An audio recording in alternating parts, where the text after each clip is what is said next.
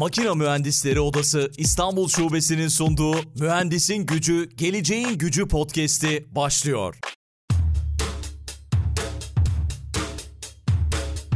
Mühendisin Gücü, Geleceğin Gücü podcast'inin yeni bölümünden herkese merhaba. Bu bölümde konuğum şu anda Fransa'da, kendisi F E V grubunda otomotiv sektöründe uzun yıllardır çalışıyor ve iş geliştirme direktörü olarak da yine uzun yıllardır kariyerini sürdürmeye devam ediyor. Bakalım neler yapıyor, merak ediyoruz. Ender Nadir şu anda karşımda. Ender, hoş geldin, selamlar. Merhaba Aykut, hoş bulduk, teşekkürler. Çok çok sağ ol, teşekkür ediyorum. Uzun zamandır planladığımız bir yayındı ve sonunda sana kavuştuk. Güzel de bir bölüm olacak. Evet, umarım. Ee, çok sağ ol katıldığın için. Başta teşekkür etmiş olayım. Ben teşekkür ederim ya. Teşekkürler beni davet ettiğin için. Makine Mühendisleri Odası İstanbul Şubesi ile gerçekleştiriyoruz Mühendisin Gücü, Geleceğin Gücü podcast'ini ve sen de bir makine mühendisisin ve sonrasında da otomotiv mühendisliğinde yüksek lisans yapmışsın Boğaziçi Üniversitesi'nde. İstersen başta hemen böyle bir seni kısaca tanıyalım, kariyerin nasıl gelişti, şu anda yurt dışındasın, ondan sonra da konumuza gireriz, hı hı, diye düşünüyorum. Tabii tabii. Hemen e, biraz bahsedeyim kendimden. Dediğiniz gibi aslında makine mühendisiyim. Otto makine mezunuyum ben. Mezun olduktan sonra da bitirme tezim sırasında destek aldığımız bir firmada işe başladım akabinde. Kariyerime bu şekilde başlamış oldum.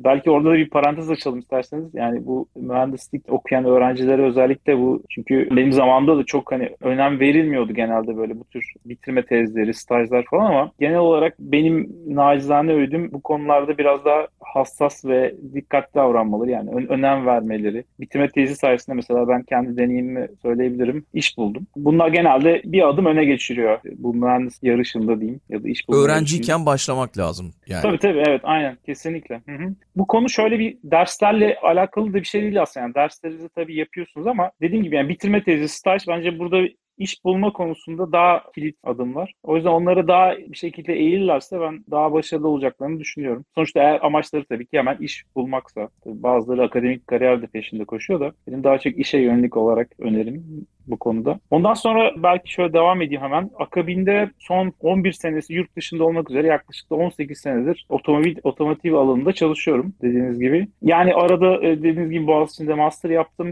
Onun dışında ben doktoraya da başladım aslında Boğaziçi'nde ama sonra yurt dışına gittiğim döneme tekabül edince bıraktım ve yurt dışına geçmeye karar verdim. Yani çok detaylara girmeden şöyle belki hani insanların aklında kalacak bir şekilde bahsedeyim. Yani kariyerimde ben bakınca şöyle iki tane önemli dönüm noktası oldu diyebilirim. Birincisi, teknoloji üreten bir firmada o teknolojinin yoğun olarak kullanıldığı bir alanda çalışmaya başlamam. Daha sonra da tabii ki yurt dışında çalışmaya karar verip yine aynı alanda bir iş bulmam. İki tane önemli dönüm noktası oldu. Teknoloji geliştiren ve üreten bir şirkette çalışmam da bence benim hayatıma çok büyük büyük kolaylık kattı. Özellikle işte geriye dönüp baktığımda bu aldığım iki kararın, tabii şimdi ben o zamana bakıp konuşuyorum, o zaman aldığımda bu kadar önemli olduğunu farkında değildim. Ama hayatımı çok şekillendirdiğini söyleyebilirim. Aynı zamanda belki biraz da çelişkili gelecek ama şimdi şöyle bir düşünüyorum, onu da eklememde fayda var belki. Bence bu dünyada bulunduğumuz biraz böyle çok ağır bir felsefi bir şey söyleme, belki o öyle bir alana gittik ama yani dünyada bulunduğumuz süre çok uzun değil diye düşünüyorum. O yüzden de mesela bazen hani bu aldığımız kararlarımız iyi ya da kötü olduğuna dair bir yargı edinmek çok zor. Biz kendi bence yaşadığımız süre boyunca bunu pek kolay kolay fark edemeyeceğimizi düşünüyorum. Bir yani kararın bir... iyi ya da kötü olduğunu çok acı acele ederek karar vermemeliyiz ya da yani böyle bir kararla da kendimizi zorlamamalıyız. Ya kesinlikle katılıyorum. Zaten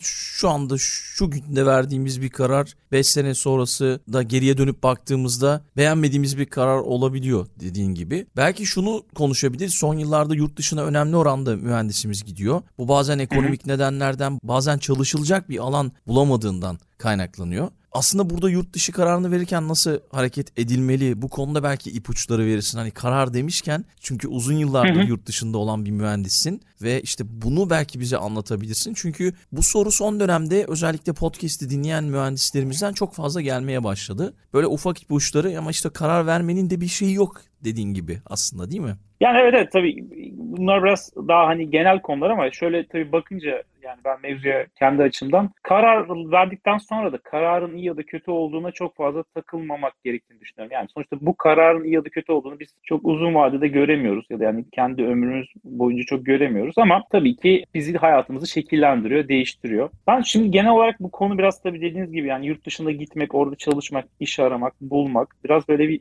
çok mevzu geçen bir konu Türkiye'de şu anda. Tabii biraz bence duygusal yaklaşıyor insanlar bu konuya. Biz biraz duygusal bir memleketiz. İnsanımız hemen çabuk karar veriyor, çabuk hisleriyle hareket ediyor. Yani olayın ekonomik boyutu da tabii bunu etkiliyor diye düşünüyorum. Şu anda herkesin endişelendiği bir ekonomik gidişat var. Yani günün sonunda insanlar imkanlarını arttırmak istiyor diye düşünmek lazım. En azından ben öyle karar al- alıyorum. Mesela imkanımı arttıracağım, kariyerimde yükselmek istiyorum. Tabii ne yapmak istiyorum? O yüzden belki yurt dışı benim için çok güzel bir avantaj ya da bir seçenek. Ama tabii her şeyde bir şekilde şunun farkında da olmalıyız. Hiçbir ülke kendi ülkeniz gibi sizi omuzuna taşımıyor. Yani bunu bunu şöyle düşünebiliriz. Hani aileniz, belki arkadaşlarınız, yıllar içinde oluşturduğunuz çevreniz, network'ünüz. Siz belki çok farkında olmasanız da sizi mutlaka bence bir yere kadar taşıyorlar ya da en azından e, destek oluyorlar. Şimdi mesela bu Türk yurt dışına gelince böyle bir e, imkan ya da böyle bir ortam bence bulmak çok daha zor. Ben hatta şöyle bir örnek de vereyim. Yani daha önce e,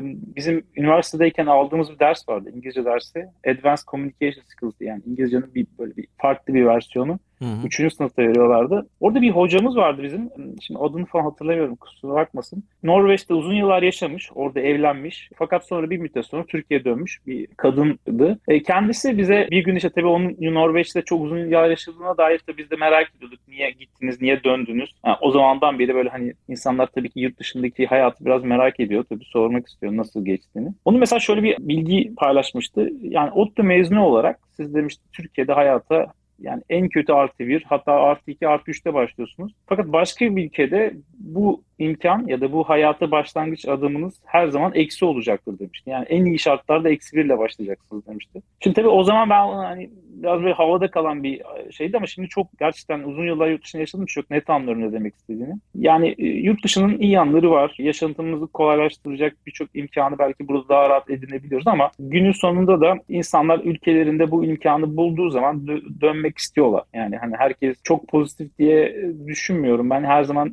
iyi ya da kötü yönleri beraber var. Belki bir mühendis özelinde şöyle bir konuşalım. Yani onu, onu nasıl karar veriyoruz? Evet. Onunla ilgili bir şey söyleyebilirim. Yani bence bir mühendis ufak bir simülasyon yapması lazım böyle bu konularda. Yani özellikle ne gibi bir kendini nasıl göreceğine, gördüğüne dair belli bir süre sonra yurt dışında o işi yaparken. Bence yani şöyle kendi yaptığı işte daha iyi olmak için mi yurt dışına gidiyor? Yoksa yani mevcut imkanlarını arttırmak için mi gidiyor? Eğer imkanları için gidiyorsa ne kadar arttırıyor? Bu arttırdığı imkanlardan ne kadar faydalanıyor? Çünkü şöyle de konular var yani ben mesela onu görüyorum. Çok zamanda arkadaşlarımdan da çok duyduğum şeyler. Mesela yurt dışında belli saatler konusunda titizler. Yani çok insan uzun saatler çalışmıyor. Ve çok vakit kalıyor insanlara. E tabii şimdi Türkiye'de mesela ben İstanbul'da çalıştığım dönemde yani hem uzun saatler çalışıyorsunuz hem de git gel yapıyorsunuz. Çok büyük bir zamanı hani iş ve işle alakalı süreçte geçiriyorsunuz. Kendi evinize geldiğinizde ne vaktiniz oluyor, ne haliniz oluyor. Yani yurt dışında bir anda bir dörtte falan mesela yani yaklaşık dört beş gibi falan bir anda hani işinizin bittiği günler olabiliyor. E tabii ne yapacaksınız? Nasıl geçireceksiniz? Eğer işte bu konularda hani böyle bir avantaj sağlamak istiyorsanız, böyle bir hayat felsefeniz varsa kendimi başka türlü alanlarda geliştirmek ya da spor yapıyorsanız spor yapmak gibi falan. Belki bu açıdan güzel ama bunu kullanmayı beceremiyorsanız yani o zaman demek ki bu imkan sizin için çok faydalı bir imkan ya da bir, bir anlamı olan bir imkan değil. Aynı şekilde bence şey de düşünün. Mesela işinizde de yani hani bunu bence insanların artık biraz da belki fark edebileceği şu anda herkes bu tür şeylere kolay ulaşıyor bilgileri ama yani işinizde çok iyi olmak istiyorsunuz mesela ama bunun için de bu işe investment yapmanız lazım. Yani hani oturup çalışacaksınız. Belli bir süre geçireceksiniz. Belki hani işte beraber çalıştığınız meslektaşınızdan bir iki saat daha fazla çalışacaksınız günün sonunda. Onun yaptığı şeyden bir, bir ekstra adım daha atacaksınız. E tabii bunu yaptıktan sonra da insan istiyor ki yani bu eforun karşılığında bir rec- recognition alsın. Yani bir, bir tanınırlık, bir, bir işte mü- mükafat görsün. Fakat genelde şöyle oluyor yani yurt dışında özellikle bunu hani belki daha yumuşatarak söylüyorum ama yani network'i daha iyi birisi sizin bu yaptığınız çalışmayı yapmadan ya da eforu göstermeden sizden o istediğiniz recognition'ı ya da işte başka bir kariyer adımı daha kolay elde edebiliyor. Şimdi bunları ben gördüm, yaşıyorum da.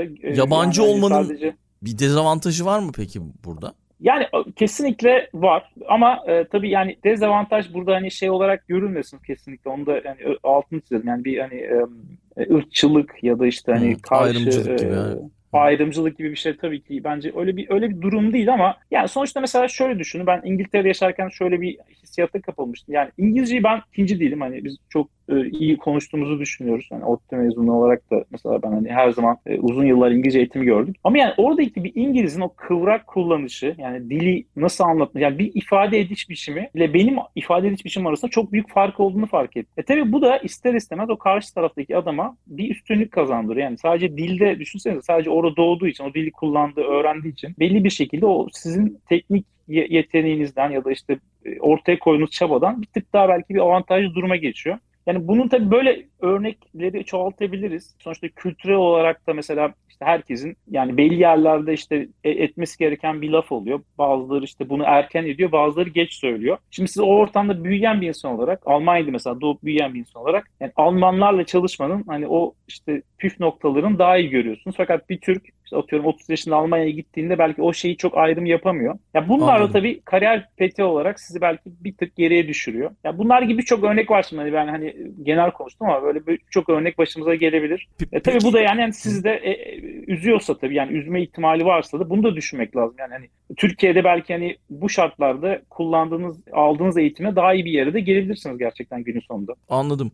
Peki mesela bizim Kanada'dan, Amerika Birleşik Devletleri'nden, Avustralya'dan, Çin'den, farklı ülkelerden konuklarımız oldu. Almanya'dan oldu. İşte İsveç'ten oldu. Mesela Fransa'yı bilen ve İngiltere'yi bilen bir konuğumuz hiç olmamıştı. Çünkü sen bildiğim kadarıyla Almanya, Fransa, İngiltere farklı ülkelerde çalışma şansın oldu. Böyle Fransa ile İngiltere'yi belki biraz, hani İngiltere'ye girdin az önce. Mesela Fransa'da o dil bariyerini nasıl aştın? Mesela onlar da böyle biraz daha muhafazakar diye biliyoruz hep. İşte İngilizce konuşmazlar gibi böyle efsaneler vardır ya. Almanlar için de vardır ama o biraz Almanya'da aşıldı anladığım kadarıyla. Ya aslında ben bir o şeyden hani belki bahsetmemiş olabilirim. İtalya ve Japonya maceram da oldu. Ha, evet, o, onu ben atladım, evet. Hı-hı. Doğru, İtalya ve Japonya'da var. Ya yok yok hani çok önemli değil aslında da, yani hani şey için söylüyorum. Otur işte farklı ülkelerde de hani belli bir süre beş altı ay kadar olsa da bulundum. Şimdi şöyle, bence bu ülkelerde dil konusu zaten apayrı bir bariyer dediğiniz gibi. Yani hani mesela Japonya'da bulunduğum süre içinde gerçekten İngilizceleri çok kötü ve ben de İngilizcemi normalde upgrade etmek ister ya insanlar eskidir. Ben de downgrade etmek istedim o süre. Yani çok daha temel, yavaş, mümkün olan en az kelimeyle konuşacağım bir İngilizce yaratmaya çalıştım ki anlaşayım insanlar. Yani İngilizce'de de anlaşamıyordum. Şimdi bunlar tabii dediğim gibi yani e, o dil konusu zaten çok zor bir konu. Yani aşması çok zor. Mesela ben Fransa'ya geldiğimde hiç Fransızca bilmiyordum. Yani burada öğrendim. Yani günün sonunda gene şöyle bir şey var tabii ki, yani bir Fransızın konuşacak Fransızcayı öğrenmeniz çok zor. Bir Almanın da belki konuştuğu Almancayı öğrenmeniz de çok zor. Yani belli bir yetenek ve şeyle kazanıyorsunuz, yetkinlik, ama şimdi öyle bir durumda tabii ki sizin rahatsız edecek bazı koşullar oluşuyor. Anlatabiliyor muyum? Yani anladım. Mesela bankaya gidiyorsunuz, bir şeyde anlaşamıyorsunuz. İşte bazı hükümetle işte şurada burada yani işte bu hani devlet işleriyle ilgili sorun sıkıntılarınız olabiliyor falan. E tabii bunları yani Almanya'da sorun olmaz çünkü Hı. mutlaka devlet dairelerinde Türkçe bilen biri oluyor, yanılmıyorsun. yani... Ya gene orada da bence Türkçe yani konuşmuyorlardır ama yani ben ben çünkü Almanya'da da yaşadım. Mesela ben devlet dairesine gittiğimde İngilizce biliyordu mesela karşıdaki kişi ama benle yani çok strictly İngilizce bana söyledi hatta bunu. Yani İngilizce konuşamam sizle çünkü burada Almanca konuşmak zorundayız. Çünkü benim anlattığım bir şeyin şey olarak gene bakın yanlış anlamayın gene burada hani bir Aha. gene bir ırkçılık yok. Sadece benim anlattığım konuda yani benim İngilizcemden dolayı bir şey yanlış anlaşılırsa diye bir kuşkudan dolayı ben Almanca konuşmak istiyorum. Yani her şey net olsun. Ben benim kendi Almancam... deneyimimi söyleyeyim. Ben masada ya da Hı-hı. yaka kartında ismi işte atıyorum Özlem görüyorsam eğer direkt başlıyorum Türkçe konuşmaya. Yo, iyi yapıyorsun zaten yani bunda bir sıkıntı yok ama yani bu, bu tabii tabii ama şimdi Türksünüz mesela, şimdi atıyorum e, Hırvat olsanız gene sıkıntı yani o Hırvat da konuşamayacak. O da, evet. Yani siz tabii biraz, evet. Yani genel olarak tabii o dil dil konusu biraz böyle bu şeyin bir parçası, yani gündelik yaşantının sizi bazı konularda kısıtlayıcı parçalarından bir tanesi. Şimdi buna çok takılınabilir. Ben şunu düşünüyorum, takılmayın. Bir insan bir aksanlı konuşuyorsa, ben etrafımda da görüyorum. Daha da ilgimi çekiyor, daha da hoşuma gidiyor. Çünkü adam demek ki yani kendi dilinde olmayan bir dilde konuşmaya çalışıyor seninle. Onu öğrenmiş. Yani Türkçe mesela bizde öyle şey vardır ya, Türkçe konuşan yabancılara karşı daha böyle hoşgörülü, daha şeyizdir, anlayışlı. Kesinlikle. Tabii bunu bunu aynısını ben hani Avrupa'da böyledir diyemeyeceğim.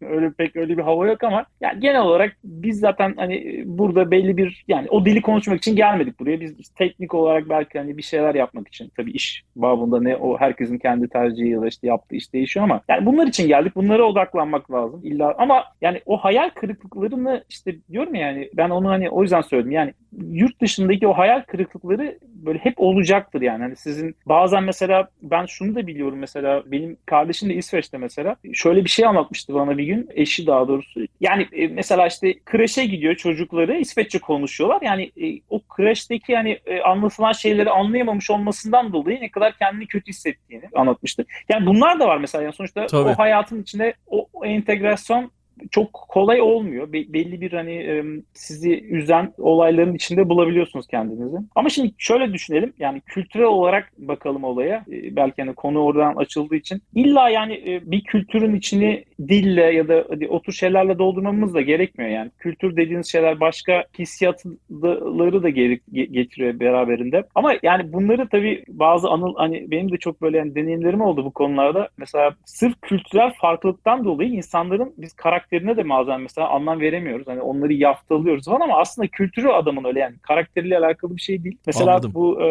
mesela yani gene bir belki hani bu örnek olarak vereyim. Mesela benim ilk Almanya'da geldiğimde macerada şöyle bir şey olmuş. Biz mesela genel olarak yemek konusunda bir misafirliğe gidince ya da belki özellikle hani çok böyle son dakikada gittiğimiz bir yerde karnımız açsa da hani bize bir şey ikram edildiklerinde hayır deriz. Hani bir hayır deriz. Çünkü ısrar edilmesi için hani öyle bir ısrar edilme şeyimiz vardır. Ama yani hani günün sonunda ben yani bir kere hayır dedikten sonra şey yapıyorum ki yani bana bir daha soracaklar ya bu söyleyecekler. Yok öyle bir şey yok yani. Mesela Avrupa'da hayırsa çok hayır, evetse evet. Hayırsa hayır, evetse evet yani. Adam orada altında bir şey düşünmüyor yani. Ya bu bana hani kibarlık yapıyor demiyor. O yüzden yani orada aç kalma riskiniz oluyor işte yani bu kültürel. Ama yani adamın bu arada hiçbir karakteriyle şununla bununla falan alakalı bir şey değil. Sadece kültürel bir farklılık. Mesela ben o zaman bir örnek bir şeyden vereyim. Japonya'dan vereyim. Japonya'daki işte bulunduğum sürede de çalıştığım bir işte ekip ve işte Japonlarla toplantı yapıyoruz. Her hafta bir proje toplantısı. Mesela her hafta ben bir işte bizim yaptığımız taskları anlatıyorum, işte onlarla ilgili bilgi veriyorum. Tabii dediğim gibi o ara gene yani İngilizcenin mümkün olduğunca böyle hani çok temel konuşmaya çalışarak. Şimdi şöyle oldu. Her hafta anlattım anlattım. Kimse çıkıp bir şey sormadı. Yani işte anlatıyorum. Sonra da ama bir şey oluyor mesela işte bir yerde hani böyle bir ya bu konuyu niye yapmadık bir daha yapalım falan diye böyle bir geliyorlar bana mesela. Ayrı geliyorlar. Ayrı konuşuyoruz falan. Ya ben diyorum toplantı niye açmadınız bu konuyu falan.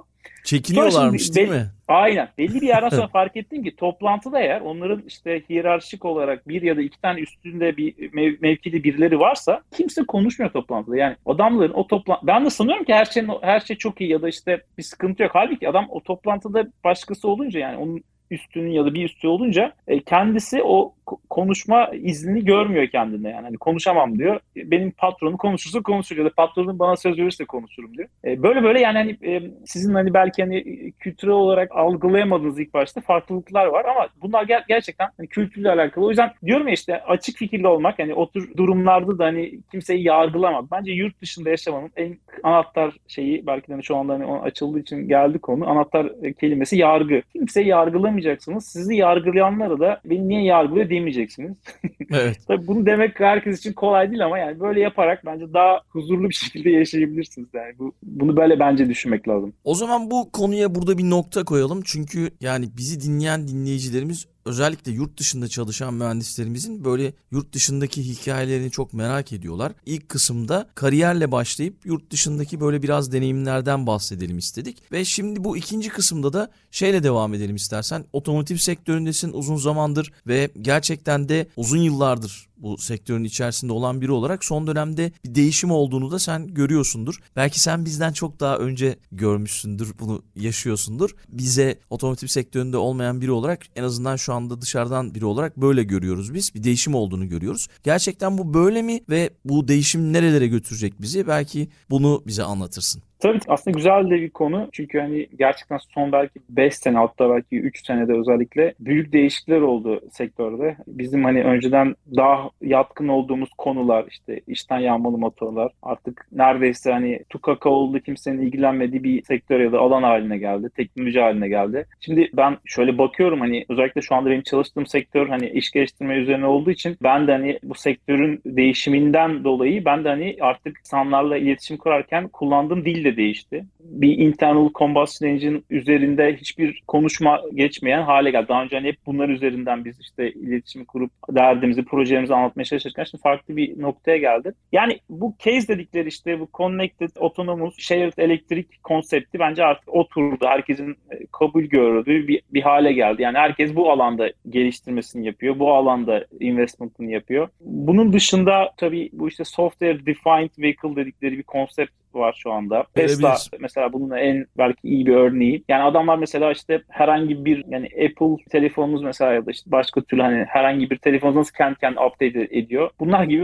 artık software'in daha böyle hani esas kilit teknolojik gelişim olduğu ya da işte asıl işi devam ettiren, yürüten kısmının olduğu hale geliyor şu anda. Yani mesela software'i değiştiriyorlar. Bir anda aracın birçok fonksiyonu kendi kendine değişmiş oluyor. Hani sizin o ilk başta bildiğiniz araç bir anda bakıyorsunuz başka bir araç haline dönmüş olabiliyor. Ve buna doğru giden bir trend var. Yani insanlar software üzerinden e, artık daha fazla dijital belki de hani bir şekilde e, iletişim kuracakları bir interaktif bir araç haline geliyor. Yani insanlar artık sadece hani ben arabaya bineceğim işte e, kullanacağım değil. O arabada kullanırken belki hani otonom olacak o araç. Onun üzerinde kendi işlerini başka türlü işte iletişim kuracakları e, alanlarla iletişimlerini kurup yani sanki bir hani servis provider tarzında olacak şekilde yani siz o arabayı ownership olarak değil de bir servis üzerinden kullanılacak. Yani size bir servis sunuyor. Siz de onu kullanıyorsunuz. Sadece onu kullanarak değil onu onun üzerinde başka işlerinizi de hallediyorsunuz gibi bir hale gelecektir diye düşünüyorum zamanla. Yani şu anda bile mesela hani bir aracın üzerinde yani belki hani bilmiyorum yani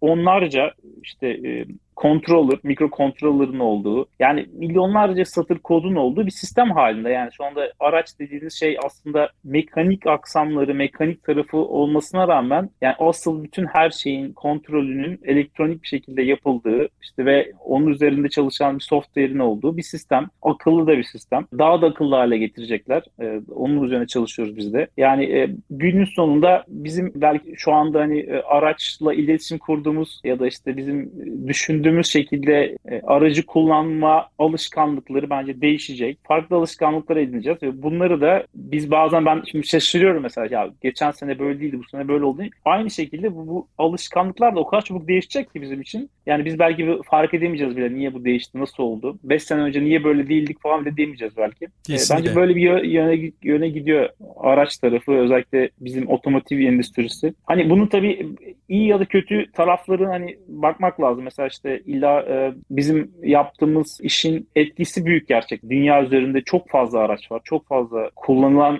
araç var. O yüzden de yani belli bir oranda işte polüsyon mesela işte ya da yani kirli, kirlilik ya da bilmiyorum yani ne olursa olsun büyük bir etkisi oluyor. Tabii bunu bir anda değiştirmeye çalışınca da ortaya büyük bir endüstriyel değişim süreci ortaya çıkıyor. Yani bunlar daha da böyle hani detaylandırılabilir tabii. Hani e, biraz böyle daha genel konuştuk ama yani günün sonunda kısa veya orta vadede büyük değişiklikler olacağını ben görebiliyorum. Şu anda zaten olan değişiklik var, süreç var ama bunlar biraz daha böyle oturup dediğim gibi alışkanlıklarımızın da değişeceği bir hale gelecek.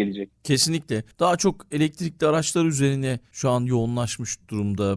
Belki ülkemizin de son dönem içerisindeki gündem konularından biri diyelim TOGG'la birlikte. Ama onun dışında da yani farklı farklı modeller çıkıyor. Otomotiv sektörünün çok büyük değişimler içerisinde olduğunu gözlemliyorum. Ve farklı iş modelleri de ortaya çıkıyor bu arada. Yani sadece yazılım değil, işte otomotiv üreten firmalar, teknoloji değil. İşte ne bileyim abonelik modelleri, değişik iş modelleri görüyorum böyle. Değişik yerlere gidecek yani otomotiv sektörü anladığım kadarıyla. Evet, evet kesinlikle. Yani aslında TOGG'un da mesela çok güzel, aslında o konu güzel bir konu. TOGG'un da mesela asıl e, yapmak istediği bir ekosistem yaratmak. Yani sadece hani araç satmak değil, araçla birlikte birçok servis satmak. Demin dediğim yere geliyor aslında. Yani hani siz aracı aslında iletişiminiz, araçla olan e, bağınız aslında işte hani bindim beni bir yere götürdüğünden çok artık farklı bir noktaya gelecek yani.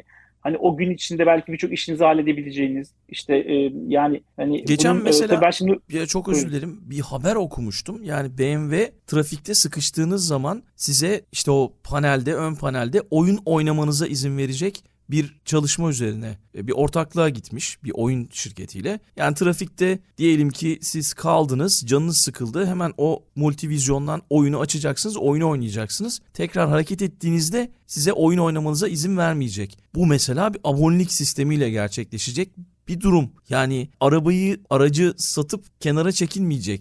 firmalar farklı farklı modellerle karşımıza çıkacaklar. Hı hı. Ve çıkıyorlar. Ya bence açıkçası şö- şöyle de olacaktır yani. Ben hani şimdi mesela biz arabayı ne yapıyoruz? Gidip satın alıyoruz değil mi?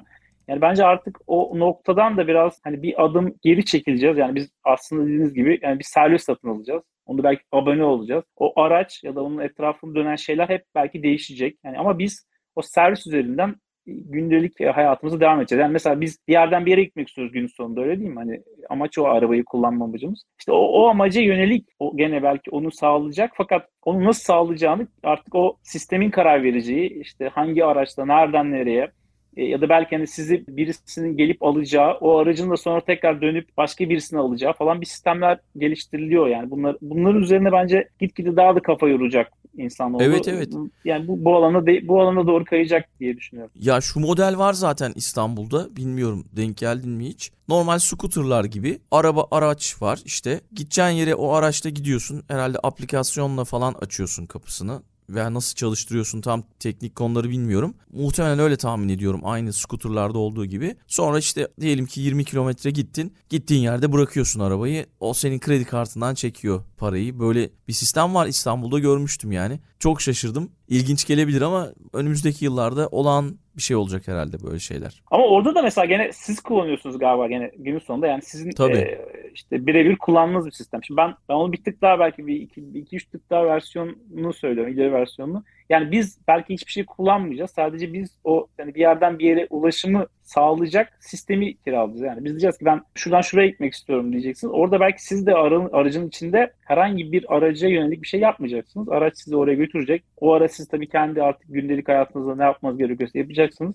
İşte toplantınız var, okumanız gereken bir şey var, izlemeniz gereken bir şey var, katılmanız gereken bir şey var falan. Ne, neyse artık. Bunu yaparken tabii dediğim gibi o case'in içinde yani hani connected, yani o aracın bir yere connected olup sizin oradan servis aldığınız, otonom olduğu, sizi bir yerden bir yere kendi kendine iletebileceği. Yani bu shared kısmı, yani hani işte siz o aracı alırken bu aracın belki başka şekillerde kullanımına yönelik de bir imkan olması. Yani bunları bir yerden bu, bu sektör bu şekilde bir toparlayacak. Şimdi tabii herkes yeni bir şey denemeye çalışıyor bir yandan da. İşte bu software defined vehicles bence güzel bir adım. Yani önemli bir adım. Devamında işte insanlar hani daha hani belli kapasiteleri olan işler, yani işte aracın sadece dediğim gibi ulaşım ve belki başka şeyler de yapması anlamına geliyor bu. Ya bunları belki hani oturtup teknoloji ne getirecek biraz da üzerine düşününce hani yeni yeni bizim hayatımızı kolaylaştıracak başka şeyler getirecektir ama yani belki hani biz şu an dediğim gibi alışkanlıklarımız üzerinden bakarsak yani çok farklı alışkanlıklar edineceğiz. Çok kısa sürede. Kesinlikle. Bakalım, göreceğiz. Ama yani sektör büyük büyük adımlar atıyor yani. Her gün onu ben de fark ediyorum, görüyorum. Biz de yani hani kendimiz de adapte oluyoruz buna bu arada. Yani her gün bizim de mesela benim de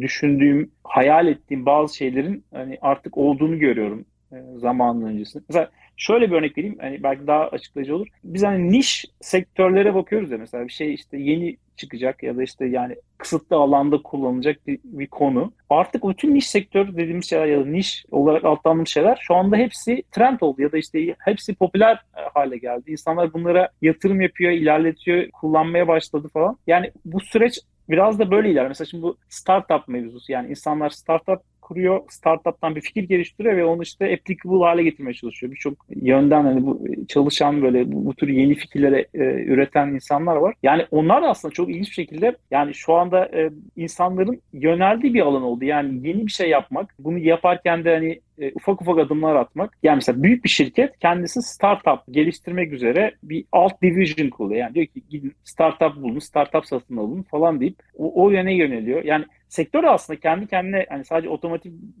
üzerinde de demiyorum aslında bunu ama yani bu tür böyle atılımlar içinde kendini geliştirdiği, değiştirdiği bir halde diye düşünüyorum şu anda. Kesinlikle. Yani peki şey, umarım anlaşılmıştır. Çok iyi anladık gerçekten. Çok çok iyi anlaşıldı. İş geliştirme konusunda belki biraz o ekosistemden bahsedebiliriz. Çünkü hala niş olmasına rağmen yerleşik hale geliyor ve sen de uzun zamandır İş geliştirme konusunda kariyerini sürdürüyorsun. Ya bu da iyi bir şey aslında, yerleşik hale gelmesi. İş geliştirmenin yükselişinin sebebi ne? Belki biraz bundan bahsedebiliriz.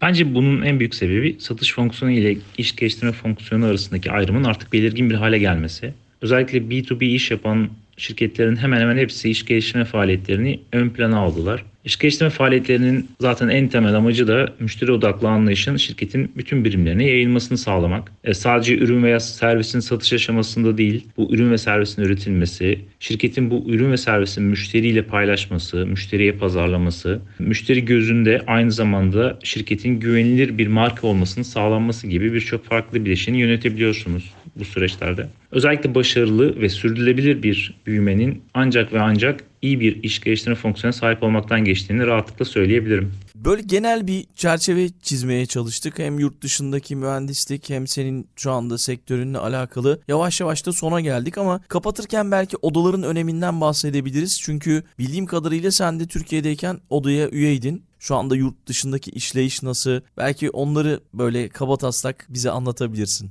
Evet, sanırım çalıştığım hemen bütün ülkelerde mühendislik odaları veya toplulukları var. Öncelikle mesleğin gelişmesini ön plana alan, çevreye duyarlı ve etik değerlere yönelik doğru tartışmayı yapabilen kurumlar şeklinde algılıyorum aslında ben odaları. Mesleğin sürekli geliştirilmesi ve yeni iş gücüyle de desteklenmesi adına kar amacı gütmeden çalışmalılar diye düşünüyorum. O zaman son sözü sana bırakıyorum Ender. O zaman ben de şöyle diyeyim, e, mühendisin gücü, geleceğin gücü.